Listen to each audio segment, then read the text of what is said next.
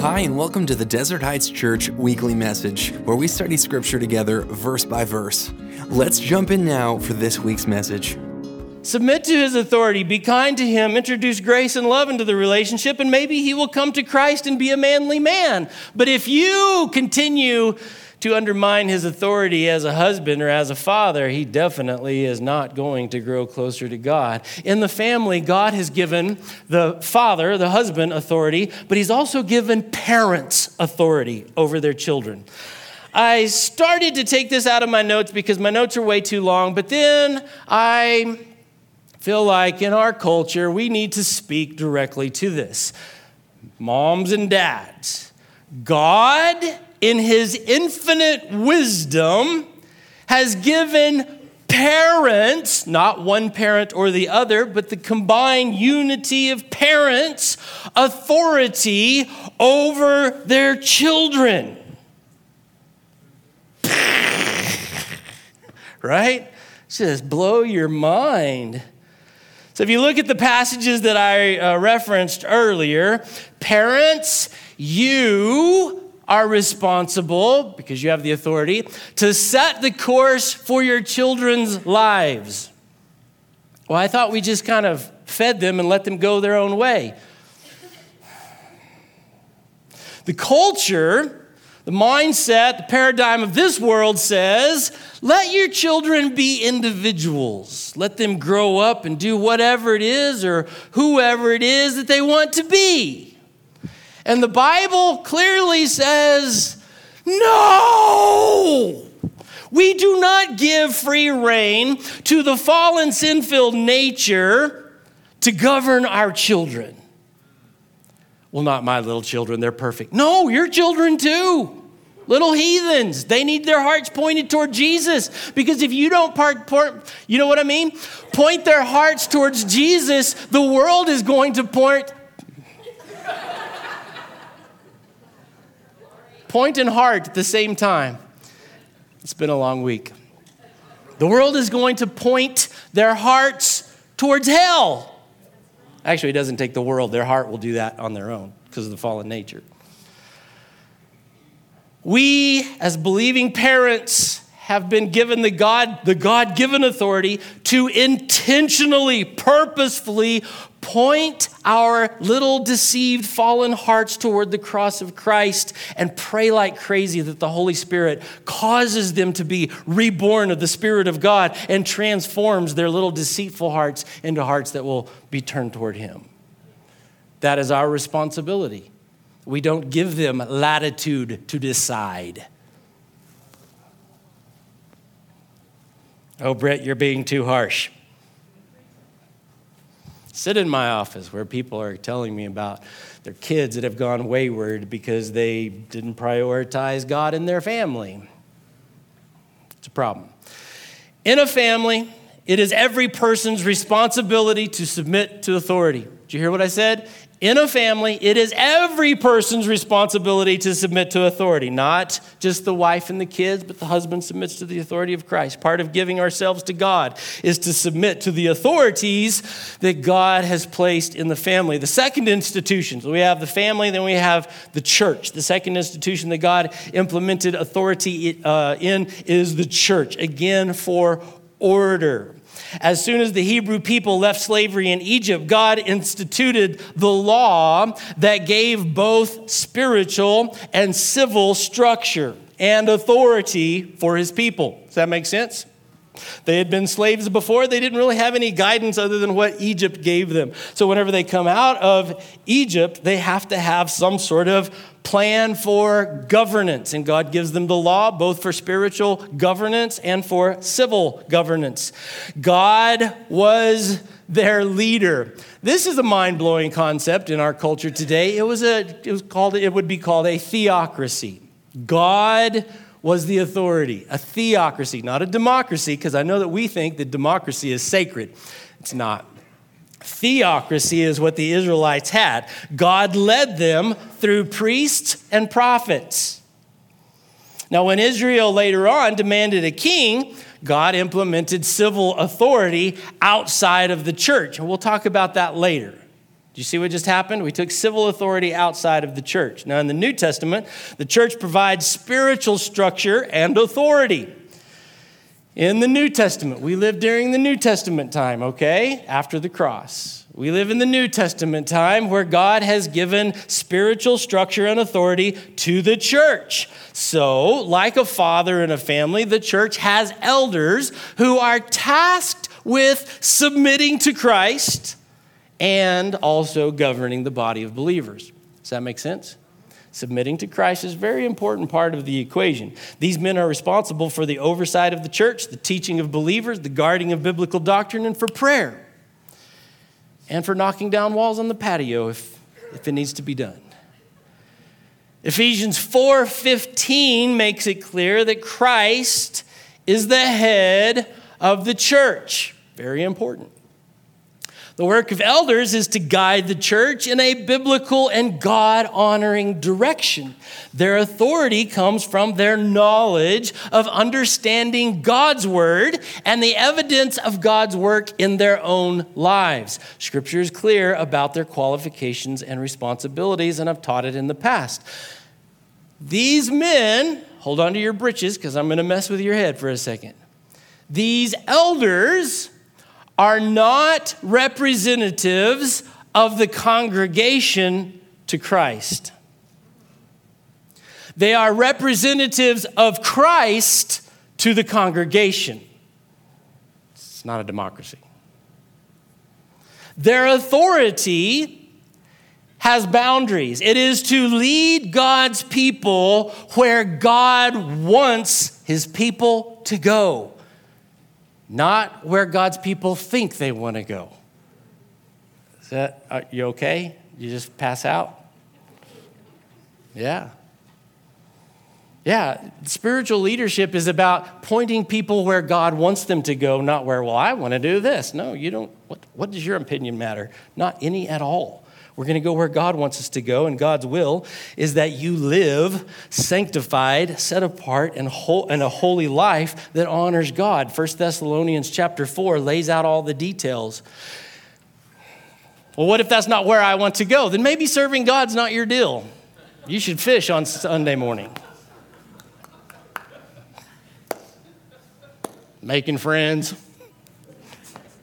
Yeah. If you don't want to go where God's leading, then following God is obviously not your thing. God's will is that you live a sanctified, set apart, and holy life that honors Him. Look at 1 Thessalonians chapter 4. I'm not going to read it. You are. I hope that I'm not oversimplifying, but the role of pastors or elders their God given authority is to push you, sometimes we say admonish, to push you, to admonish you toward holy living in Christ Jesus. That's what we do. First uh, Thessalonians 4 is where God's will is for you to be sanctified. Good job. The response to correction in the church because it happens from time to time where you hear a sermon or maybe it's in a personal conversation and somebody maybe kind of redirects your thinking, corrects your thinking, may respond something like, I can find a different church who has leadership who will agree with me. And unfortunately, in our world, there is a church for every sin. If you want someone to affirm your sin, there's a church out there that will affirm your sin. I understand you have a choice of what congregation you're a part of. You need to understand the ramifications of choosing where you're going to worship and who you're going to worship with. This is going to, um, whenever, one of these days, this is another one of the books that I'm going to write. I'm going to title it How to Choose a Church because people always have the wrong qualifications for how to choose a church. Well, I like the pastor. That's a bad qualification, man. Trust me, bad qualification. So, this is going to go in my How to Choose a Church book. You must examine whether the church leadership submits to the authority of Christ in Scripture. If the leadership is not submitting to the authority of Christ and to the authority of Scripture, don't go to that church. Don't go to that church. They'll affirm your sin and they'll make you feel good about going to hell, but don't go to that church. Are decisions made that promote the standard of Scripture and promote con- the congregation and protect, I can't read my own writing, my own typing, and protect the congregation from false teaching? We need to be scripture centered for the sake of protecting ourselves from false teaching. And when you find that in a church that, say, like promotes soap and preaches expositorily, uh, when you find that, then submit your sinful desires to their authority. It's risky, isn't it? Yeah. Um, will they always be correct? No. Will they be able to guide you towards holiness? They should be. Very, it should be consistent guidance towards holiness. But you'll have to listen. You'll have to actually follow their guidance, the guidance of Scripture. You'll have to submit to their God given authority whenever they say, listen, this is a sin in your life. You can't say, no, it's not. I mean, here again, if following God's not your thing, then don't waste your time coming to church. Does that make sense? I, I, I want to delicately caution you, because you know I'm good at being delicate. kind of use a use another illustration. If you go to the doctor and he says, you know, you need XYZ to get healthy. You would do what he says because you pay him because you assume that he knows more than you do and you trust that he knows more than you do. So if he says you need XYZ, you do that. If you go to the mechanic and he says your car needs XYZ to run properly, then you go, okay, I guess that that's true because I pay him to know more than I do, so I'll do that.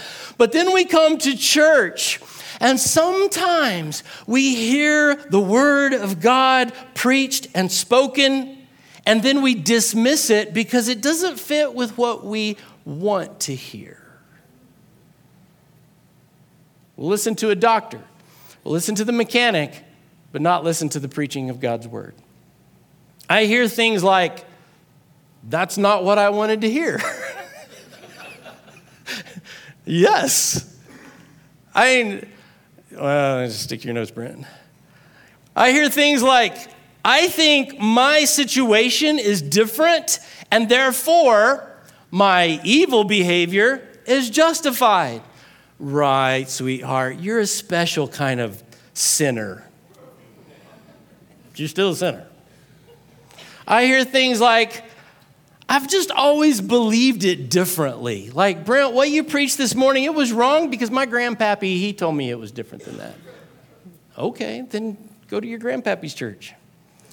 I hear things like, I just don't feel like that's true for me.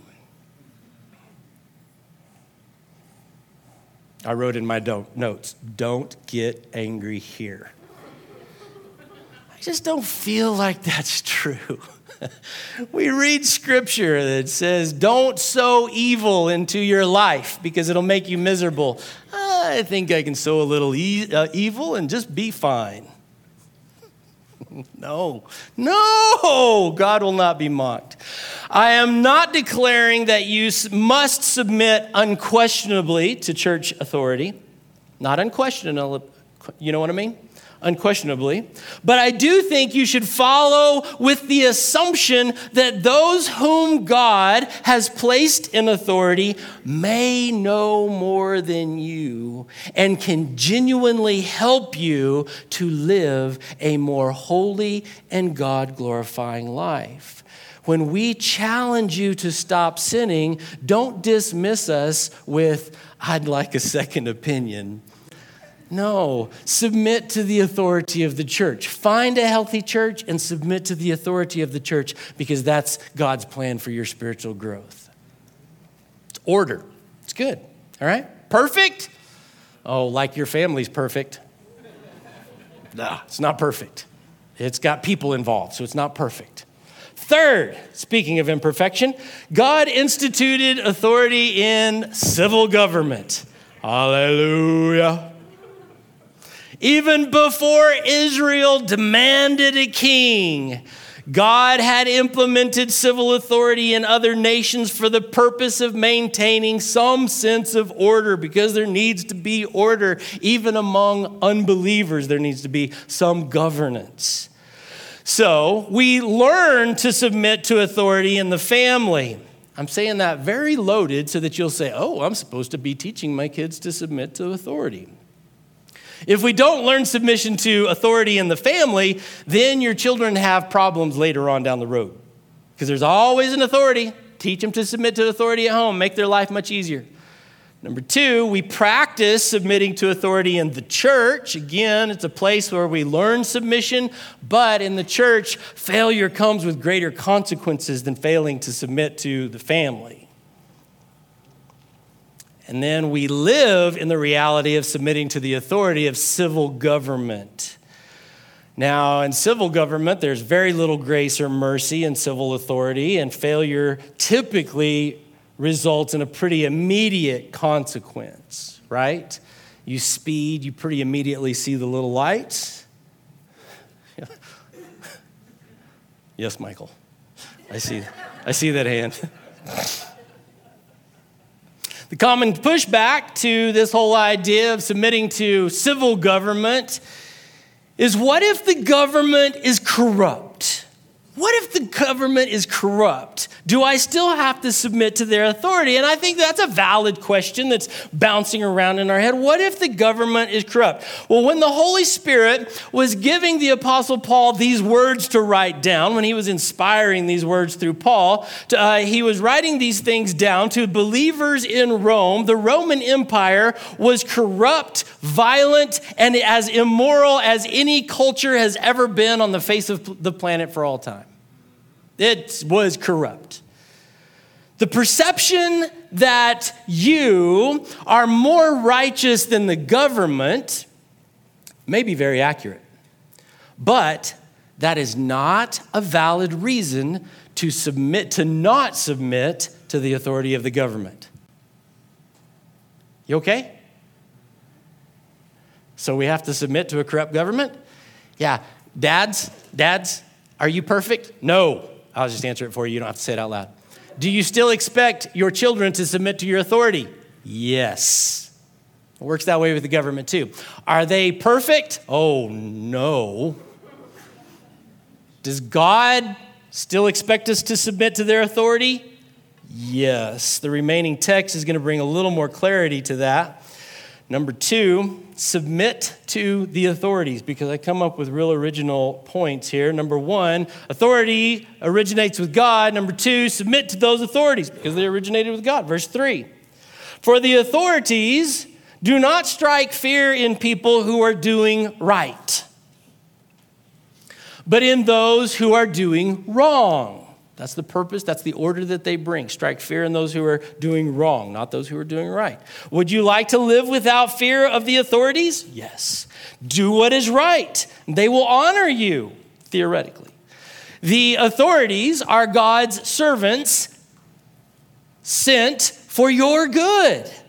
But if you are doing wrong, if you're the one out there sowing evil, of course you should be afraid, for they have the power to punish you, the God given power to punish you. They are God's servants, sent for the very purpose of punishing those who do wrong. So you must submit to them, not only to avoid punishment, but also to keep a clear conscience. Again, here's the broad strokes, the bullet points. Submit well, Brent, I don't understand exactly what. Submit. Submit. Submit, do what is right, and you'll have no reason to be afraid of civil government. You'll avoid punishment, and you will have a clear conscience. That's it in a nutshell. Very simple. Well, what about when the government is wrong? Oh, what? What about when I think that the government is wrong? Do we still have to do what the government says to do?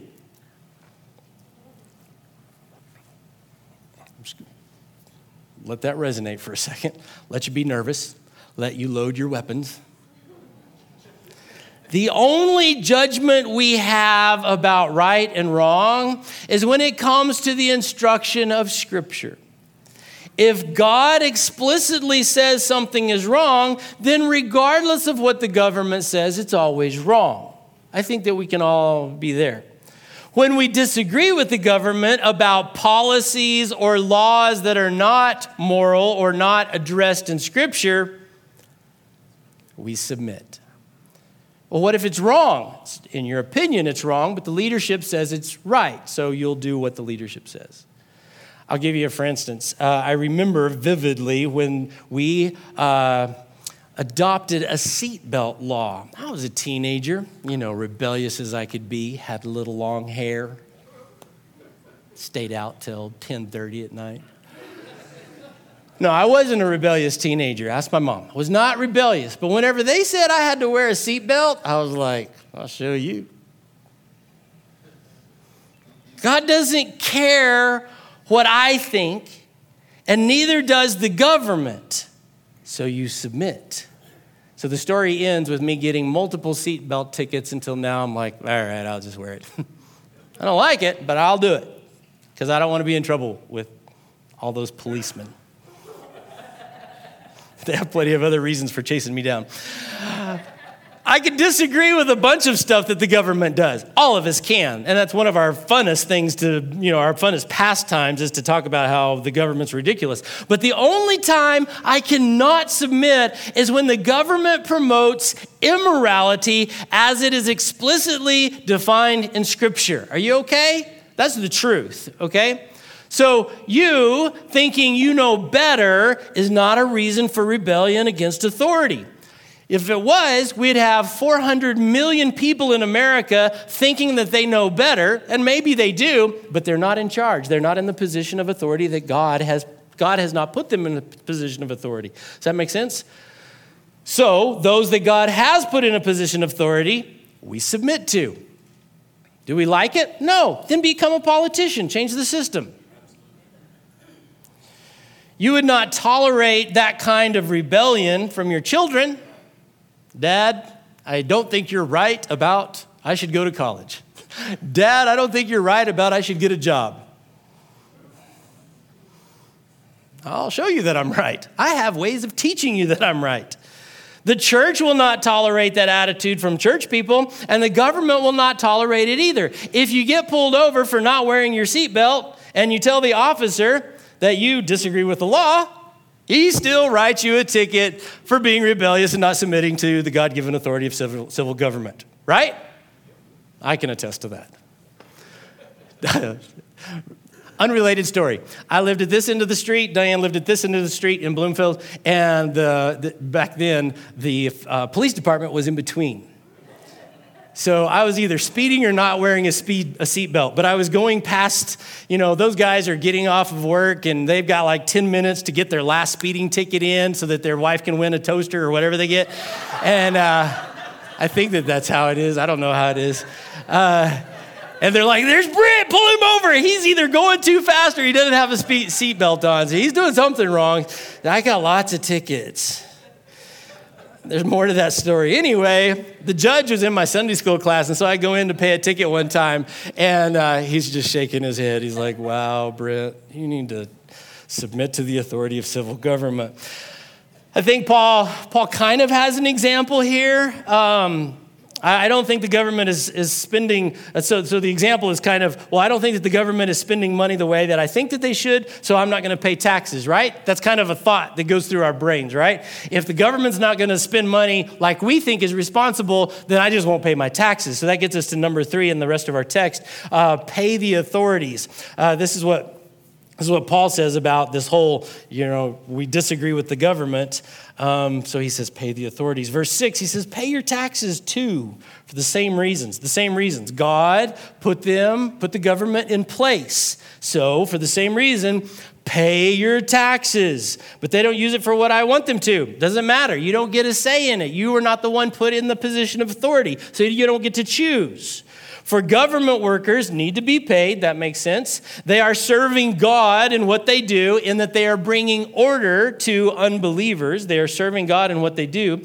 Give to everyone what you owe them. Pay your taxes and government fees to those who collect them and give respect and honor to those in authority. Not only do you pay your taxes, but you also give generously respect and authority to those respect and honor to those who are in authority. Because the standard of grace is never an eye for an eye. The standard of grace is I will give above and beyond. So we may not like the government, but the instruction of Scripture is to give it respect and authority years ago, uh, I haven't heard it in a long time ago, but a long time ago, I haven't heard it in a long time, but a long time ago, you would hear people say things along the line of the government is corrupt, and because I'm a Christian and I'm entitled, I'm just not to pay my taxes. I'm to evade paying my taxes. So, first of all, we do pay our taxes because we think the government is, we, pardon me, we do not pay our taxes because we think the government is acceptable. You with me? We do not pay taxes because we think the government is acceptable or we agree with it. We pay taxes out of submission that God commands us as believers, and we give respect and honor to those whom God has placed in those positions of authority, even when we think they don't deserve it. And we're back to the idea of when you were a sinner and you did not deserve God's mercy and grace, what did God do? He gave you mercy and grace. So we got to change the way that we're thinking. Just because the government, just because your husband or your dad is not doing what you think he ought to do, because the church is not doing what you think that they ought to do, because the government is doing what you think they should not do, does not take you away from the responsibility of submitting to authority. Popular message. Then what do we do about an immoral government, Brent? Well, undermining it is not the answer. Sowing evil into an evil situation is not going to bear righteousness. It begins with teaching the responsibility and submission of authority in the family. It starts with dads, husbands. It is demonstrated by modeling submission to the authority in the church.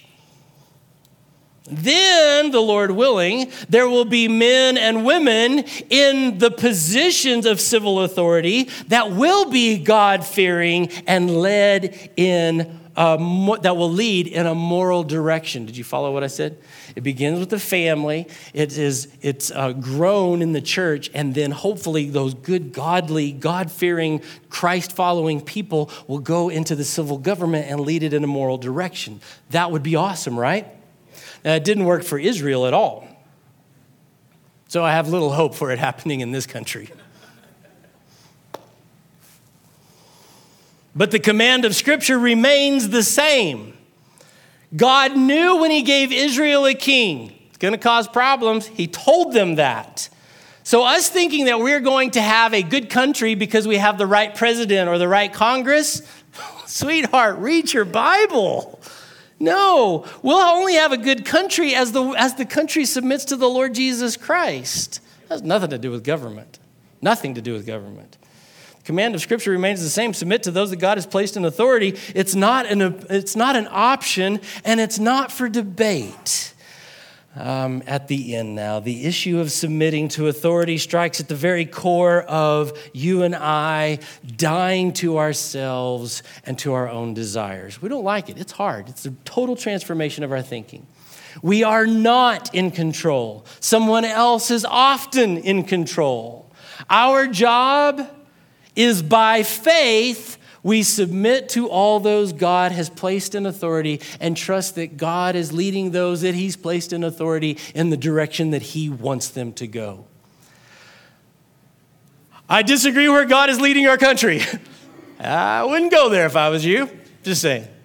We submit to God, we submit to our parents, we submit to our hus- the husband the Father, we submit to church authority, we submit to civil authority. You've been listening to the Desert Heights Church weekly message. We would like to invite you to one of our service times at 9 or 11 a.m. on Sunday mornings here in Farmington, New Mexico.